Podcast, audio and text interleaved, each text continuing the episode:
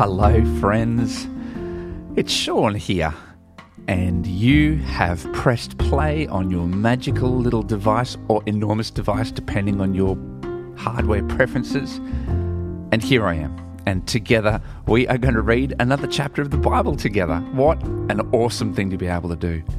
I don't know about you, but I've really enjoyed reading through Hebrews so far. There is just something truly amazing about this double sided paradox where Jesus is this high priest above all, peerless over all of creation, but does all of this intimately because he loves me and forgives me, and he loves you and forgives you. It's it's just awesome and it's blowing my mind and I'm loving it. I don't think I've ever enjoyed Hebrews as much as I'm enjoying it at the moment.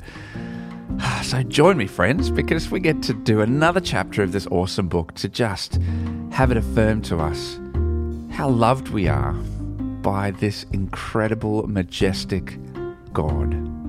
So join me as we read together today Hebrews chapter 9.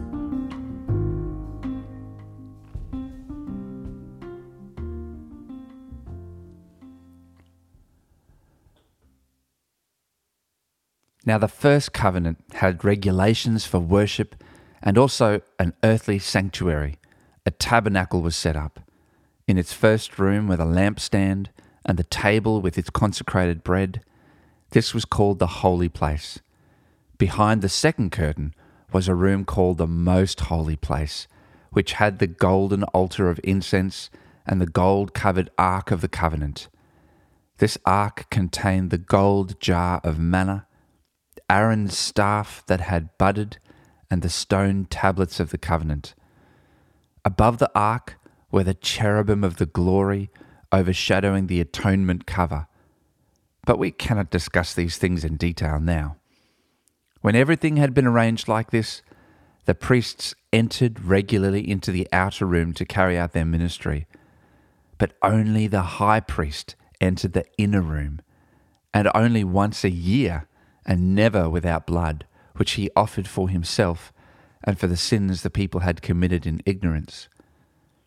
The Holy Spirit has shown by this that the way into the most holy place had not yet been disclosed as long as the first tabernacle was still functioning. This is an illustration for the present time, indicating that the gifts and sacrifices being offered were not able to clear the conscience of the worshipper. They are only a matter of food and drink and various ceremonial washings, external regulations applying until the time of the new order. But when Christ came as high priest of the good things that were now already here, he went through the greater and more perfect tabernacle. That is not made with human hands. That is to say, is not part of this creation.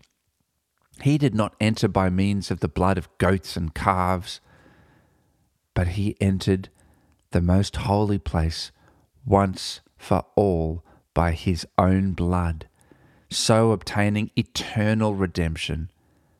The blood of goats and bulls and the ashes of a heifer sprinkled on those who are ceremonial unclean sanctify them so that they are outwardly clean.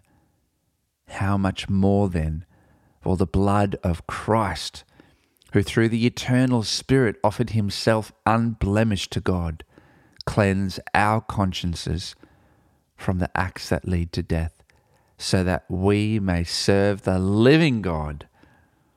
For this reason, Christ is the mediator of the new covenant, that those who are called may receive the promised eternal inheritance, now that he has died as a ransom to set them free from the sins committed under the first covenant. In the case of a will, it is necessary to prove the death of one who made it, because a will is in force only when somebody has died. It never takes effect while the one who has made it is living. This is why even the first covenant was not put into effect without blood. When Moses had proclaimed every command of the law to all the people, he took the blood of calves together with water, scarlet wool, and branches of hyssop and sprinkled the scroll and all the people. He said, This is the blood of the covenant which God has commanded you to keep. In the same way, he sprinkled with the blood both the tabernacle and everything used in its ceremonies. In fact, the law requires that nearly everything be cleansed with blood, and without the shedding of blood, there is no forgiveness. It was necessary then for the copies of the heavenly things to be purified with these sacrifices, but the heavenly things themselves with better sacrifices than these. For Christ did not enter a sanctuary made with human hands, that was only a copy of the true one. He entered heaven itself now to appear for us in God's presence. Nor did he enter heaven to offer himself again and again, the way the high priest enters the most holy place every year with blood that is not his own. Otherwise, Christ would have to suffer many times since the creation of the world but he appeared once for all at the culmination of the ages to do away with sin by the sacrifice of himself. Just as people are destined to die once and after that to face judgment, so Christ was sacrificed once to take away the sins of many, and he will appear a second time, not to bear sin but to bring salvation to those who are waiting for him.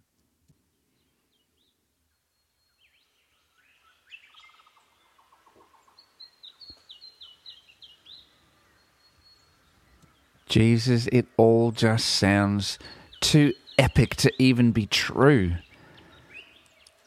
That you, together with your Father and the Spirit, would plan for the culmination of the ages to occur at this moment where you would offer yourself as this sacrifice for all people, for eternity.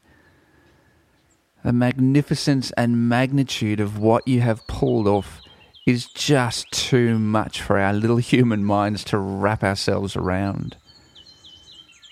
But we just come to you with humility and gratitude. And we thank you. And we thank you, Jesus, for everything that you've done for us. That you have made us right with God once and for all.